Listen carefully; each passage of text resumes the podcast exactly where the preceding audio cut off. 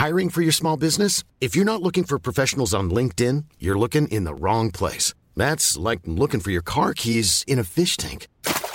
LinkedIn helps you hire professionals you can't find anywhere else, even those who aren't actively searching for a new job but might be open to the perfect role. In a given month, over 70% of LinkedIn users don't even visit other leading job sites. So start looking in the right place. With LinkedIn, you can hire professionals like a professional. Post your free job on linkedin.com slash people today. Escuchas. Escuchas un podcast de Dixo. Escuchas Linterna Mágica con Miguel Cane. Por Dixo. Dixo. La productora de podcast más importante en habla hispana. Hola, ¿qué tal? Bienvenidos a la edición 111 de La Linterna Mágica, o bien la edición 111 como diría Lila Deneken, que este es un chiste realmente para gente muy vieja como yo. Estamos aquí, en el corazón de Polanco, en el lluvioso corazón de Polanco. Es increíble que todavía esté lloviendo tanto. Este, y yo la verdad estoy muy contento de saludarlos, estar con ustedes y cotorrear el punto con ustedes en este podcast de cinéfilos para cinéfilos. La linterna mágica, yo soy Miguel Canes, un monstruo estrella favorito. Y bueno, pues estamos aquí hoy para hablar de varias cosas interesantes. Y pues vamos a comenzar con el crítico de cine más chucha cuerera, mucha medicina del estado de Jalisco, el enormísimo Raulito Fuentes, que Raulito Fuentes no solamente me distingue con su amistad, sino que además siempre aprendo algo de él. Y créanme, es difícil enseñarle cosas a un perro viejo. Y más cuando es un viejo decrépito como yo. Pero Raulito siempre tiene algo que enseñarle a uno. Y este, así que hoy vamos a escuchar su comentario acerca de la nueva película del universo Marvel que no propiamente dicho pertenece al universo Marvel, pero bueno, sí, pero no, pero sí, pero no. Eh, bueno, ustedes saben que estas intrigas de los estudios sobre, la, sobre las propiedades Marvel, pues bueno, todo se lo debemos a los fanboys. Y bueno, pues tiene la gracia de estar encabezada por Tom Hardy. Ay, Tom Hardy. ¿Eh? Ah, sí, Tom Hardy. Y entonces, este, pues, eh, Tom Hardy. Eh, pues Raulito nos va a hablar acerca de Venom. Así que, ¿qué les parece que sin más escuchamos a... Oye Fuentes? Oye Fuentes. Hola, ¿qué tal? Soy Fuentes, el espacio que Miguel Cane me brinda en la linterna mágica. Yo soy Raúl Fuentes y a mí me encuentras en Twitter como arroba Oye Fuentes. Oigan, qué gusto saludarlos. El día de hoy sí me toca platicarles de una película de estreno, una película que está en cartelera, una película que ahora ya rompió pues un récord importante que es la película que más dinero ha generado en un fin de semana en octubre, eh, que es la película Venom. Venom es una cinta de Sony Pictures, de Columbia Pictures, en asociación con Marvel, que eh, pues está protagonizada por, por Tom Hardy y por Michelle Williams y que eh, pues había tenido muchísimos problemas en su preproducción, en su, en su producción y hasta en su postproducción. Una película que ha levantado cejas, ha generado discusiones, una película que incluso se dice que fans de Lady Gaga pagaron bots en Twitter para desprestigiarla, para, para apoyar obviamente Nace una estrella protagonizada por ella misma y por, y por Bradley Cooper. En fin, que en estos últimos días parece que, que Venom es un tema de conversación importante entre cinéfilos y aficionados al cine o también aficionados a las películas de superhéroes o, o ñoños en general, porque Fíjense que eh, eh, sí es un proyecto muy muy raro que se dio desde, desde que se anunció que sería una película de este pues villano, ni siquiera es un héroe, es un, es un villano de, de Spider-Man, uno de los villanos más famosos de Spider-Man de los últimos 25 años. Entonces a lo mejor valdría la pena hacer un poco de contexto de dónde sale y por qué se decide hacer una película con él y qué es lo que pasó después con esta película. Entonces, pues para la gente que no sepa mucho de cómics o no les interese mucho el tema de leer cómics, pero que sí les gusta ver películas de superhéroes, pues bueno, recordar que Venom es eh, un, extraterrestre que venía de, otro planeta que se había fusionado con, con Spider-Man en una maxiserie llamada Las Guerras Secretas que se estrenó o que se publicó más bien en 1984. Eh, él regresa con este traje negro porque ya, sabemos que el traje rojo y azul pues era el, uniforme insignia, pero una vez que, el hombre araña regresa de las guerras secretas, pues regresa ya con este traje negro con la araña blanca, que la verdad es que es un traje muy bonito, muy, muy, este, pues muy minimalista, pero muy padre y durante años estuvieron contando historias con este traje negro que se estaba apoderando de él un poco y lo empezaba a, le empezaba a dar como conductas erráticas. Esto lo pudimos ver de una manera adaptada en la película Spider-Man 3 de Sam Raimi, en el que vemos precisamente cómo, cómo Peter Parker se vuelve emo, Tobey Maguire se vuelve emo y entonces tiene que dejarle extraterrestre para que lo tome Eddie Brock. En los cómics Eddie Brock es un, es un reportero también del diario El Clarín y tiene un odio especial tanto a Peter Parker como al hombre araña porque pues le roba las mejores fotos, ¿no? Entonces el simbionte, el extraterrestre, hace buena unión con Eddie Brock para juntos acabar con Spider-Man. Lo, lo padre del personaje de Venom, al menos en los cómics, era que eh, tenía un código de honor muy, muy importante, muy intachable, que era únicamente acabar con Spider-Man. Él no tenía ninguna intención de dominar al mundo, ni robar bancos, ni matar gente. Él únicamente quería deshacerse de Spider-Man por razones eh, pues meramente de ego, meramente profesionales. E incluso hay una una historia por ahí que se contó en la que Spider-Man engaña a Venom, eh, se van a pelear a una isla eh, pues lejos de toda civilización, Spider-Man finge su muerte, deja por ahí un cadáver con el, con el disfraz y Venom se queda bastante rato ahí en la isla eh, tomando, tomando el sol, digo, porque al final de cuentas pues él ya terminó su misión, ¿no? Ya cuando, cuando aparece por ahí Carnage, otro, otro enemigo, pues ya él tiene que regresar a a seguir peleando y obviamente más enojado porque Spider-Man le eh, lo, lo, burló. Pero bueno, eso ya es matenos en, cómics, eh, ya saben que esas luego cuentan historias o sagas muy muy largas que se desarrollan durante varios títulos de otras de otros cómics y pues luego los vemos adaptados en pantalla ya de una manera un poco más formal. Pero bueno, el caso es que Sony que tiene los derechos de Spider-Man todavía eh, pues ya saben que hace dos años hizo una asociación ahí con Marvel Studios para que el personaje pudiera aparecer en Civil War, en la película Civil War del Capitán América, eh, en Avengers Infinity War y además tuvo su propia película el año pasado, se llamó Spider-Man Regreso a Casa, que me parece una de las mejores interpretaciones que se ha hecho del personaje pero de todas maneras Sony ya quiere hacer su, universo expandido con eh, personajes de Spider-Man y, que no necesariamente sean héroes. Entonces tenían pensado hacer una película de Venom, otra película de la Gata Negra y de varios personajes más. Entonces, esta primera película de Venom, protagonizada por Tom Hardy, pues obviamente nos cuenta un, un origen un poco distinto. El extraterrestre sigue siendo el mismo, llega a la Tierra, se apodera de Eddie Brock por eh, razones eh, que no tienen que ver con el cómic, que él se mete a una a un laboratorio porque él es pues reportero está haciendo su investigación y el y el alien se apodera de él y bueno pues empieza a a conectarse con este extraterrestre llamado Venom para de alguna manera hacer el bien. Entonces nuestro villano, que ahora es antihéroe, que ahora es héroe, pues se nos presenta la verdad de una manera muy chata, muy burda. Mucha de la gente que se ha quejado de esta película creo que lo ha hecho porque eh, creo que es una película muy mediocre en el sentido narrativo. Los, yo cuando la estaba viendo en el cine me daba la impresión de que eh, la narración fluye de manera muy rápida, muy, muy atropellada.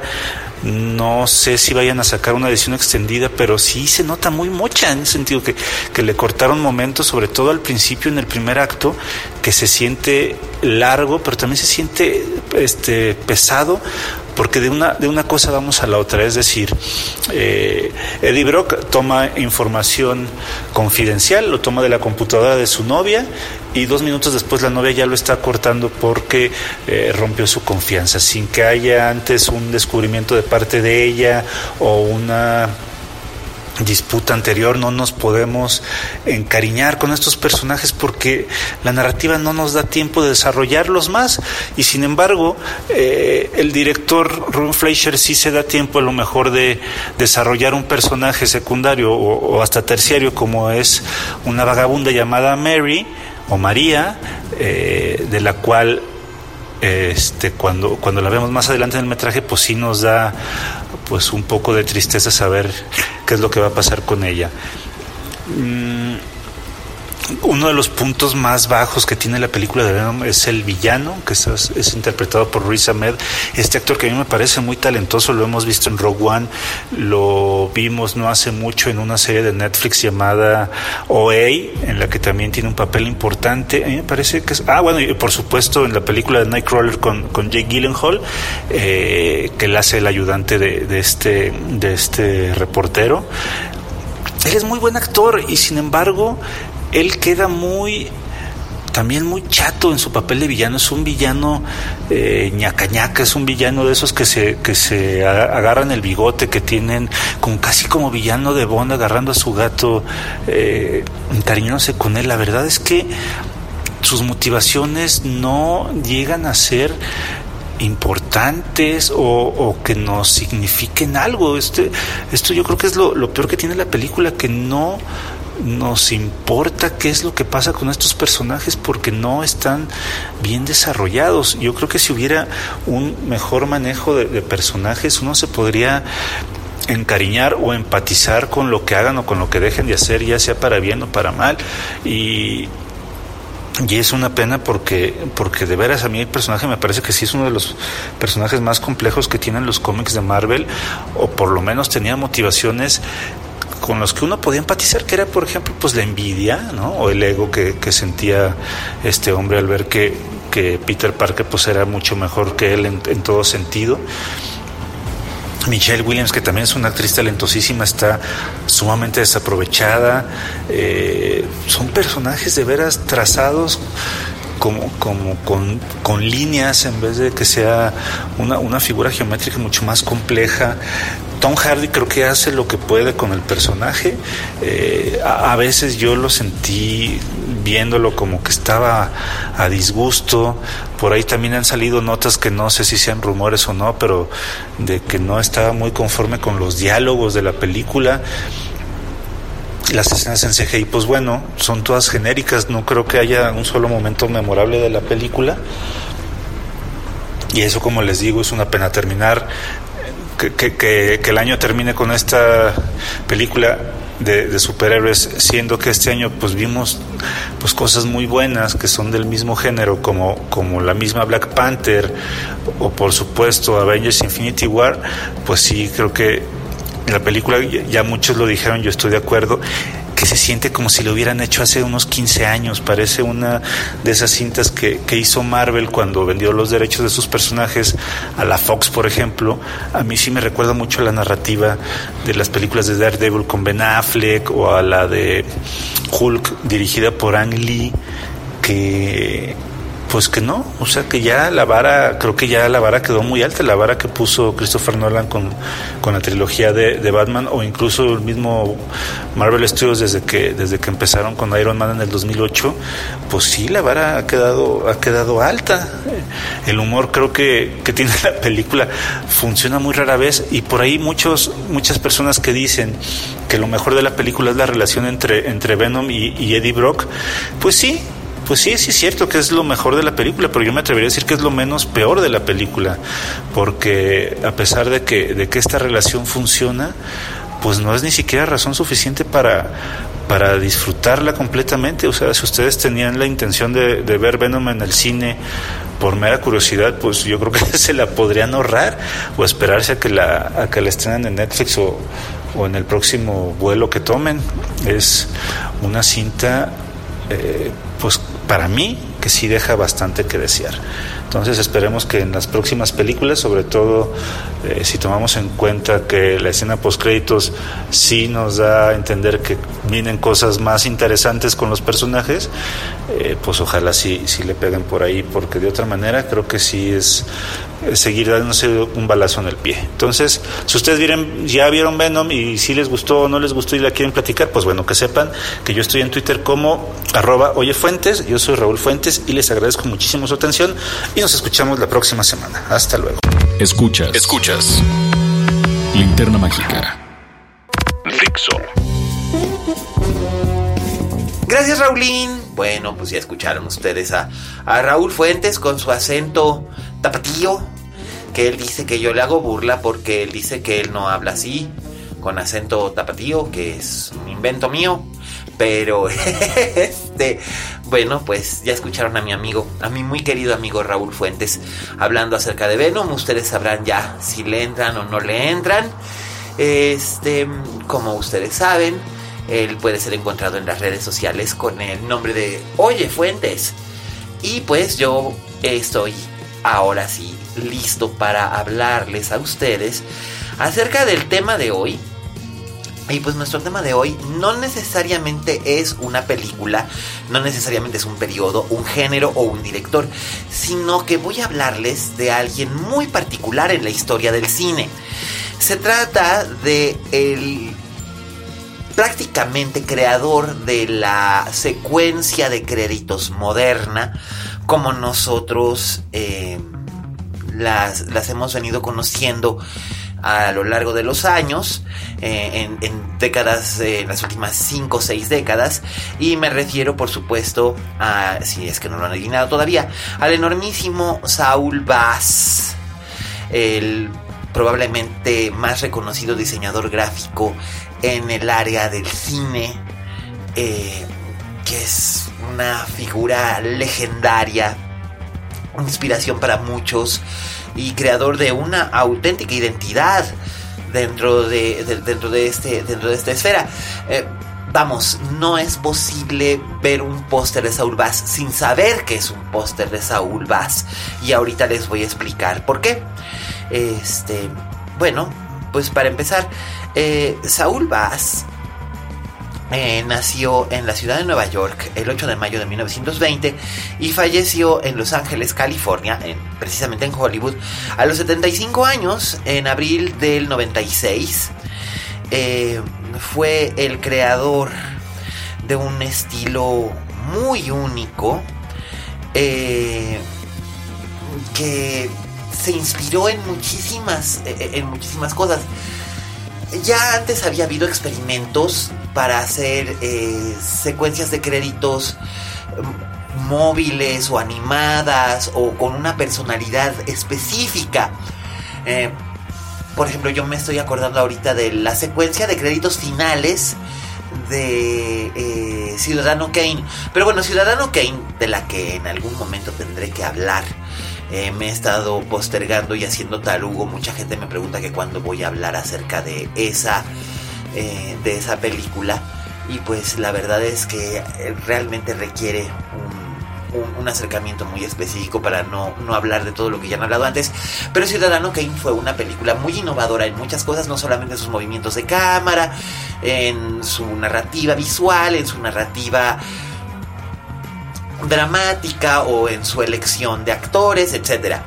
Eh, pero ya en 1940 existía esta, esta noción, aunque por lo regular, desde que existió el cine, las secuencias de títulos eran más que nada la aparición de título de la película y los actores y los técnicos eh, fijos sobre un background que ya fuera algo relacionado con la película o o algo relacionado con el tema. Por ejemplo, si era eh, Ivanhoe, una película acerca del medioevo, entonces había un dibujito o un, un, eh, dibujo, un, gráfico.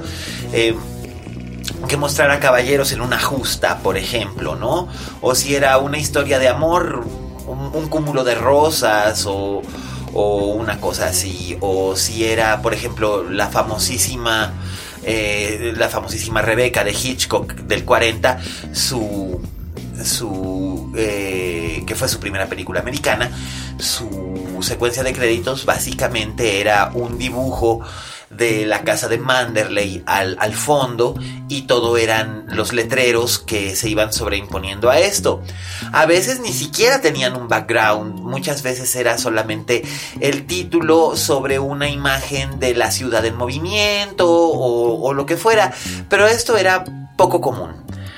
Y es curioso que mencione a Hitchcock en este momento porque Saúl Bass empezó a hacerse célebre eh, trabajando con, Hitchcock y también logró el sumum de su, de su identidad eh, cinematográfica trabajando con otros dos directores que pertenecen más o menos al mismo periodo, quizás un poco más tardío, uno de ellos, el otro no, eh, que son John Frankenheimer, que estuvo activo entre 1960 y el 2040 años y en esos 40 años hizo algunas de las películas más impresionantes en la historia del cine moderno estadounidense.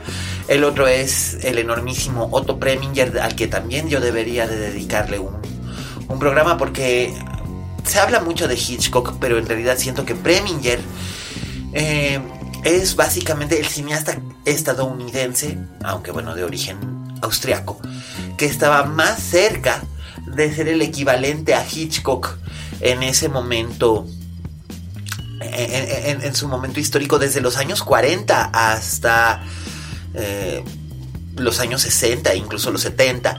Eh, solamente que donde Hitchcock eh, decidió irse por un tipo de género en el que él podía jugar y donde tenía la maestría absoluta, eh, Preminger lo mismo buscaba la manera de hacer cosas completamente este, idiosincrásicas y, no se retenía en un solo género. Él lo mismo hizo eh, películas que eran óperas musicales como Porgy Andrés o Carmen Jones, que thrillers film noir como Laura o, o adaptaciones de grandes melodramas como Bonjour Tristesse o el padre de todos los thrillers de, de, de, casos legales, que es Anatomía de un asesinato, o eh, incluso trailers de suspenso como Bunny Lake is Missing, de la que también hablaremos ahorita, porque está muy relacionada con Saul Bass. Mientras que Frankenheimer siempre estuvo como que más interesado en hacer en hacer cosas eh, más enfocadas hacia el, lado em, crudo, oscuro o paranoico de la sociedad bien pensante estadounidense. Pero Saúl Bass forma parte indiscutible del trabajo de ellos. Eh, muchos de ustedes deben haber visto ya en su momento eh, Psicosis de, Alfred Hitchcock. Eh, ciertamente ubican esas cuerdas que prácticamente gritan de terror en la partitura musical orquestral de Bernard Herrmann. Pero también recordarán esa escena, esa secuencia de títulos donde los créditos se van intercortando y son líneas que suben y bajan. Esto es una obra eh, completamente original de Saúl Bass. Em, todo comienza para él en, cierta forma hacia mediados de los años 50 cuando eh, Hitchcock advierte el estilo tan peculiar de Bass y lo manda a traer a Hollywood. Bass era célebre en Nueva York como diseñador, como diseñador gráfico y director artístico en una de las más importantes agencias publicitarias de Madison Avenue. Eh, entonces, eh, pues Bass, que ya a la sazón tenía treinta y tantos años, eh, llega a, Hollywood a colaborar directamente con Hitchcock en Vértigo. Eh, Vértigo era una producción de la que ya hemos hablado bastante por aquí, a la que Hitchcock le tenía mucha fe y quería que tuviera una identidad propia, eh, que, los, que, los, que el cartel de, de, Vértigo fuera completamente distinto a todo lo que todo lo que él había hecho antes. Entonces em, básicamente solo le dio una idea a, a Bass le dijo que quería eh, que hubiera la sensación de un hombre y una mujer cayendo. Entonces Bass empezó a hacer sketches y por aquel entonces estaba mm, lanzándose un juguete que era el espirógrafo. Eh, probablemente la gente que haya nacido después de 1980 no los recuerde. Los que crecimos todavía en los 70 sí llegamos a tener espirógrafos. Em, eran una especie como de círculos de plástico eh, en los que había distintos tipos de agujeros donde podías colocar tu, eh, tu lápiz de color o tu plumín y darle vuelta para ir creando diseños concéntricos. Entonces, en su ociosidad, tuvo un descubrimiento Bass y decidió que lo que implicaba la sensación de caída era el hacer precisamente un diseño en espiral. Y esto fue lo que creó el famosísimo cartel de Vértigo, que muestra a esta pareja que está precipitándose al vacío. Eh, y el vacío es precisamente este, este centro, este círculo más bien, este círculo concéntrico en, en una espiral además en un tono naranja muy brillante, algo, algo muy llamativo, por supuesto era un cartel que capturaba el ojo de inmediato. Y desde ese momento eh, empezó a, involucrarse más y más en el proceso cinematográfico. Eh, para Con la muerte en los talones, North by Northwest, que también se conoce como Intriga Internacional, Hitchcock le comisionó otra vez a Bass que hiciera los, los títulos. Y entonces Bass lo que hizo fue que creó una secuencia animada que mostraba las, los créditos que se iban deslizando por la fachada de un edificio de oficinas. Eh, posteriormente vendrían el de psicosis, eh, etcétera, etcétera. En, Los pájaros ya no colaboraron, ya, no colaboraron juntos, después sí volvieron a, colaborar juntos en otros aspectos visuales. Pero este. Pero principalmente, quizás la, colaboración más estrecha que tuvieron fue en el diseño. Hitchcock era muy, muy específico a la hora de hacer sus películas. Y si ustedes visitan ahora la, la, exposición que está aquí en Ciudad de México en la Cineteca Nacional, sabrán de lo que les hablo. Eh, era muy específico al hacer storyboards de sus películas. En este caso, eh, Bass fue el asesor visual de Hitchcock para saber cuántos cortes iba a aplicar finalmente el director a la secuencia de la regadera, la famosa secuencia de la ducha en, en Psicosis, en minuto 28 de la, de la película. Y es muy interesante la colaboración, la sinergia que se dio entre ambos. Em, pero siento que más que con Hitchcock, donde Bass tuvo mayor libertad de poder desarrollarse, pese a que eh, em, Preminger era un director mucho más idiosincrásico en algunos aspectos que Hitchcock fue definitivamente con, él, con Otto Preminger. Eh, con él, eh, desde su primerísima colaboración hacia 1957, que fue Santa Juana, Saint John, eh, fue una cuestión de, de hacer una especie como de rompecabezas visual que le gustó mucho a Preminger. Y estamos hablando de un director que era muy quisquilloso. Y entonces él buscó que por, muchos años, por mm, casi dos décadas, eh, Saúl Bass fuera el encargado de crear su, su identidad, su, su, identidad eh, gráfica.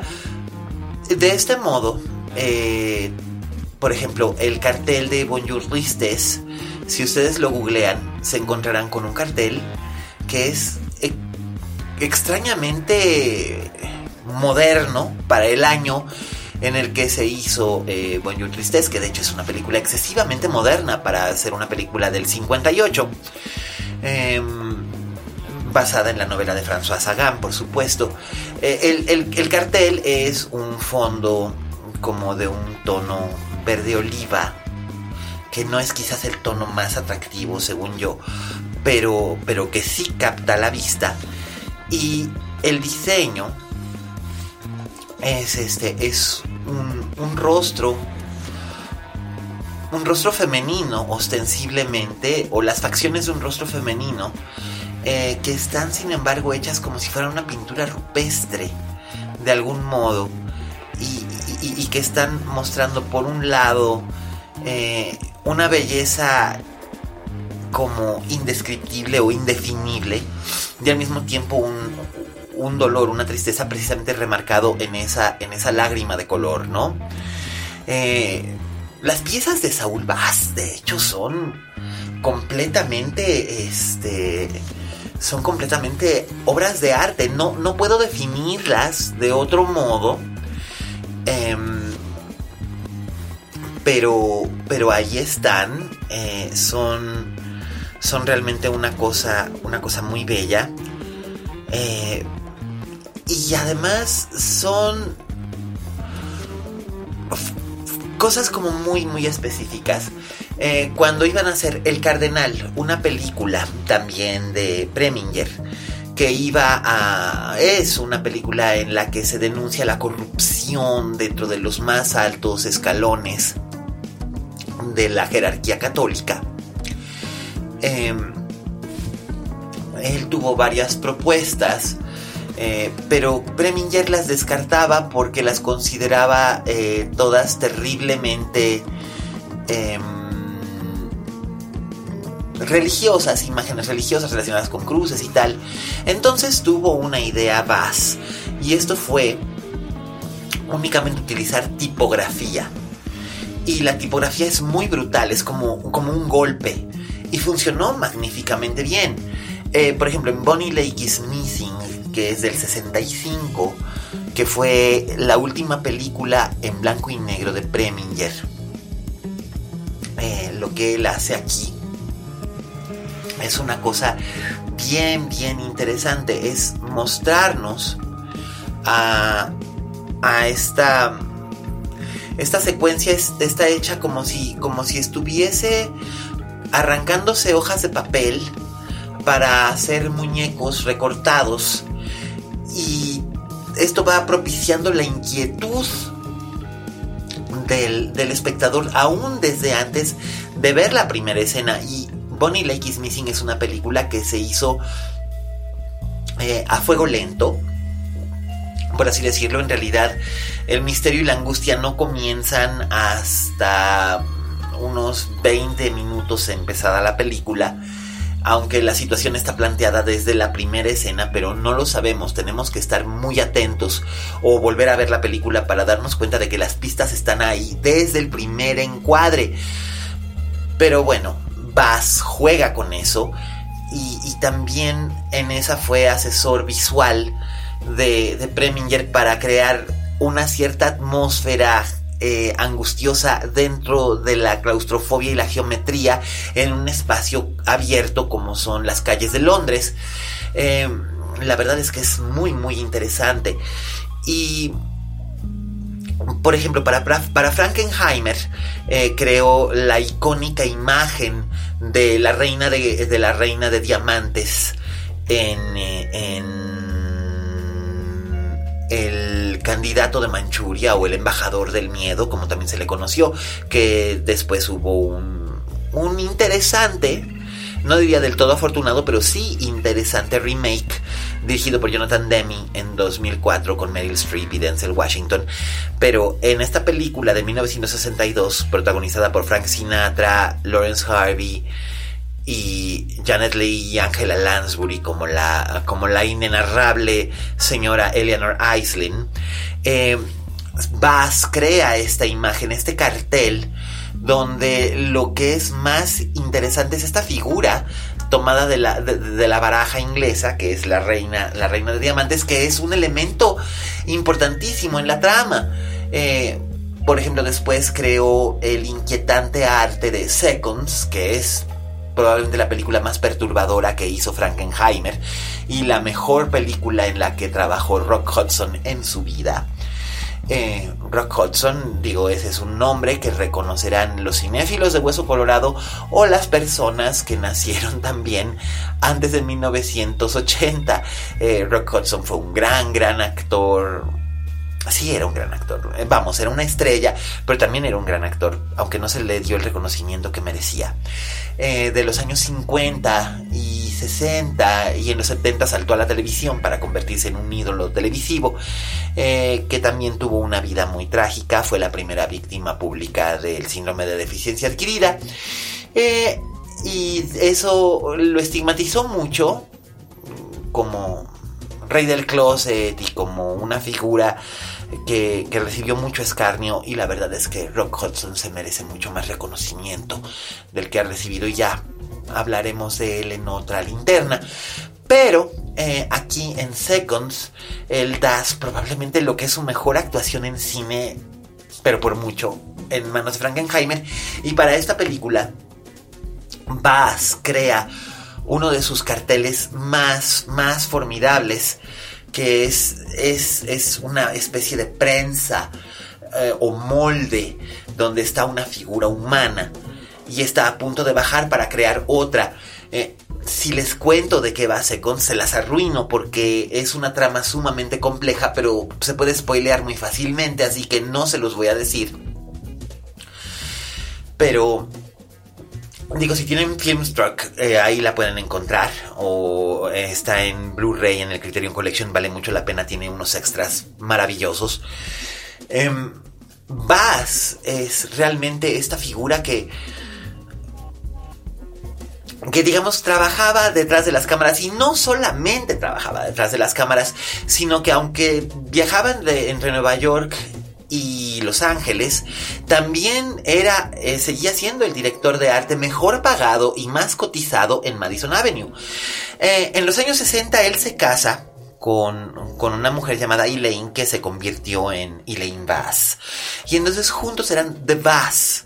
Eh, ellos crean esta, esta especie de firma de diseño completamente independiente y ellos se dedican a crear eh, toda suerte de conceptos, no solamente cinematográficos, también eh, ellos fueron los creadores de los logotipos, por ejemplo, de Trans World Airlines, em, de modernizar el logotipo de Panam, em, crearon una inmensa cantidad de, de, de pósters e incluso eh, tipografías.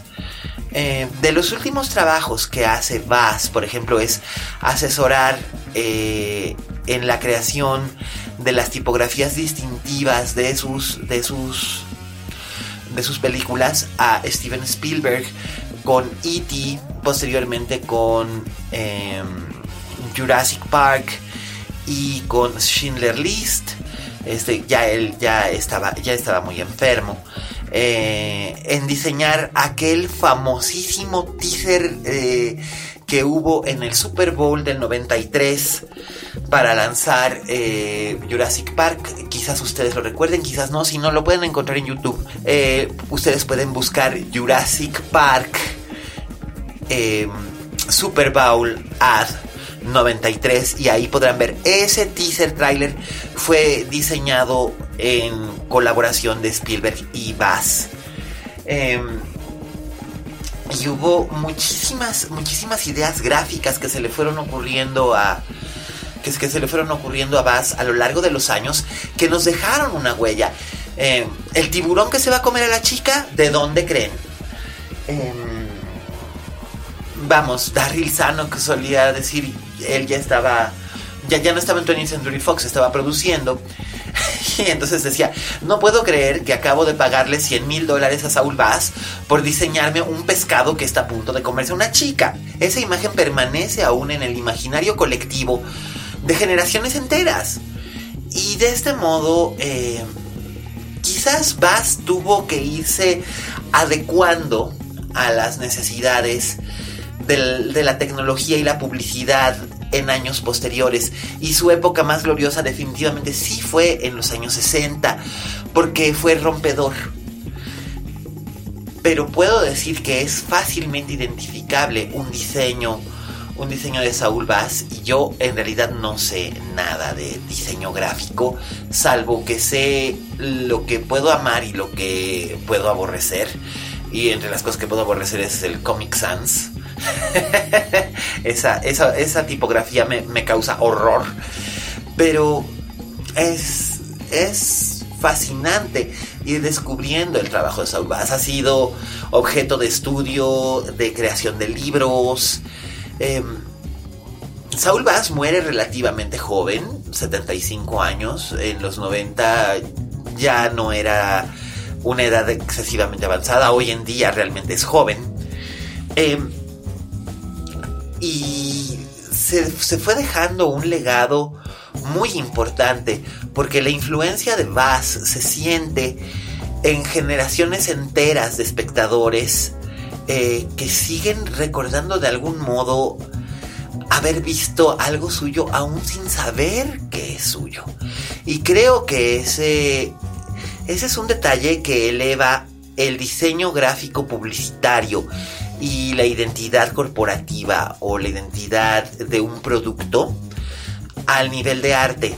Podría decirse que Saúl Bass es un artista eh, pop al mismo nivel que Andy Warhol o Liechtenstein o Rauschenberg en el sentido de que tomó elementos que estaban en la calle, en la vida cotidiana, eh, para hacerlos una pieza significativa que transmite una emoción, que transmite un mensaje, que transmite un sentimiento, que extrapola la, visión de las personas para llevarlas a, creer en algo impactante. Eh, Saul Bass es uno de los héroes desconocidos de la cinematografía moderna igual que muchos otros nombres que quizás hoy en día no significan mucho para, para mucha gente, pero que para aquellos que hemos crecido pegados a una pantalla cinematográfica y hemos aprendido a amar lo que vemos, sí es importante como, como esos nombres de héroes desconocidos como Thelma Schumacher o Edith Head o no lo sé, Jack Cardiff o Gabriel Figueroa, que es increíble que mucha gente, incluso en México, no sepa quién demonios es, es Gabriel Figueroa o, o Salvador Toscano o Arcadi Beutler. Em, héroes desconocidos que nos dieron imágenes icónicas, imágenes preciosas que conforman nuestra memoria. Es así que llegamos al final de la edición 111 de la linterna mágica. Eh, les recomiendo muchísimo que busquen películas o que busquen a Saúl Bass y busquen sus secuencias eh, de créditos. Realmente el padre de la secuencia de créditos moderna es él. Están disponibles casi todas en su totalidad en YouTube. Eh, Saúl Bass tiene un, un, vasto seguimiento de fans en Estados Unidos, así que no será difícil que lo encuentren. Eh, y también, pues por supuesto, los avisos parroquiales de siempre. Eh, Sara Marcos, Liliana, Laura, Miri, eh, Miguel Zárate y Miguel Ochoa, Emiliano y Trento, mi queridísimo Pipe, ya Enrique ya, Roberto Cavazos, todos los que nos escuchan, Pablito Otero, que no se pierde una, aunque ande, aunque ande de viaje y cuando me lo, cuando me lo llevo a encontrar, me, hace notar cosas que yo habría olvidado. Así que muchas gracias por ser mi memoria. Eh, por supuesto, gracias a Raúl Fuentes. Deseamos que la señora muchacha ya esté mejor. Eh, unas gracias enormísimas a, a mi querida Vero en los controles, a Fede en la postproducción, eh, también a Dani en la producción general, a Oscar en los textos que nos acompañan, eh, David, David Guzmán en, en Cancún, mi querido Davis, un día de estos, cuando andes por acá, por la ciudad, este, vente porque vamos a tener bastante de qué platicar aquí en la linterna mágica. Porque David, de hecho, es uno de los que, este, de los que me vio crecer como crítico de cine profesional y me vio sobrevivir, es más, sobrevivió conmigo los embates de un, este, de, sí señor, tuvimos un stalker, un betarrito loco que un día de estos ya les contaremos la historia. Este, pero ah, eso nada más nos hizo más fuertes como espectadores y como personas. Eh, por otro lado, también, em, por supuesto, recordarles, tenemos todavía eh, nueve funciones a partir del próximo lunes. Nos quedan nueve funciones de Dogville en el Teatro Helénico, al menos de esta primera temporada. Terminamos el 10 de diciembre. Volveremos en 2019, eso es un hecho. Pero, este, pues por lo pronto nos encantaría que nos visitaran. Estamos los lunes a las 8 de la noche en el Teatro Helénico. Tenemos un elencazo, o sea, de verdad, son 18 actores en escena. Si empiezo a enumerarlos no acabo nunca, pero son un gran, gran reparto dirigidos por el enormísimo Fernando Canek. Eh, me han preguntado que si voy a invitar a Fernando a que hable de Dogville y creo que no es absolutamente nada mala idea. Vamos a ver si las, si las múltiples actividades de, de, mi director teatral se lo permiten para que venga y nos cuente un poco de lo que es la transición del teatro al cine. Ahí sí, yo este, seré escucha más que cualquier otra cosa. Pero pues bueno, ustedes saben que este podcast es para ustedes. Lo más importante es que los impulse a que ustedes busquen películas que no conozcan. Porque no tiene caso que vean lo que está disponible o lo que ya conocieron. Aventúrense, sean aventureros. Y pues, este, es eso. Y me da mucho gusto ver que gente que que no habría considerado eh, directores, géneros, décadas o actores, de repente se están lanzando gracias a este podcast a explorar nuevos, nuevos horizontes y eso siempre lo hace a uno muy feliz y es sumamente halagador. No me queda más que agradecerles que nos escuchen y este, ¿qué más? Ah, antes de que se me olvide, eh, la semana que viene tendremos un invitado especial, muy especial y después me les voy a Morelia, chamacos. Me voy al decimosexto Festival Internacional de Cine de la ciudad de Morelia y desde allá estaremos mandando algunas cosillas, tendremos encuentros y reencuentros con algunos maravillosos y realmente buenos críticos de cine. No van a tener que estar escuchando las, eh, las babosadas que dice el de la voz, sino que vamos a poder tener charlas con personalidades como Ernesto Díaz Martínez, Fernanda Solórzano, Arturo Aguilar, eh, personas que realmente nos, nos aportan algo dentro de este oficio y que le devuelven a uno mismo la fe en él, casi tanto como ustedes me la devuelven para hacer este podcast. Muchísimas gracias por todo. Antes de que se me olvide, Pipe, sí, sigo escribiendo, no creas que se me ha olvidado. Ahí sigo con ese pequeño proyecto. A veces es como empujar un chícharo con la nariz y otras veces fluye como una tubería que se rompe, pero ahí va, paso a paso. Eh, es un placer haber estado con ustedes. Nos escuchamos en la próxima emisión de Linterna Mágica. Y recuerden, como dijo la Betty Davis, en este negocio si no tienes fama de monstruo, no eres una estrella. Hasta la próxima.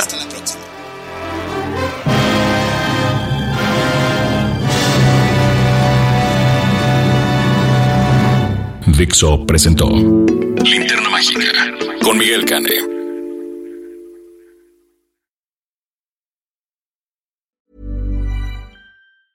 If you thought the only way to get a more defined jawline with natural looking results was through surgery, think again. Juvederm Volux XC is a non surgical injectable gel filler that improves moderate to severe loss of jawline definition and can help you achieve natural looking results with little downtime. Even better, this improved definition lasts up to one year with optimal treatment. No maintenance required. Improve jawline definition for a smooth, sculpted look with Juvederm Volux XC. For important safety information and to find a licensed specialist, visit juvederm.com. That's J U V E D E R M.com. Not for people with severe allergic reactions, allergies to lidocaine, or the proteins used in Juvederm. Common side effects include injection site redness, swelling, pain, tenderness, firmness, lumps, bumps, bruising, discoloration, or itching. There's a risk of unintentional injection into a blood vessel, which can cause vision abnormalities, blindness, stroke, temporary scabs, or scarring. Talk to a licensed specialist to find out if it's right for you.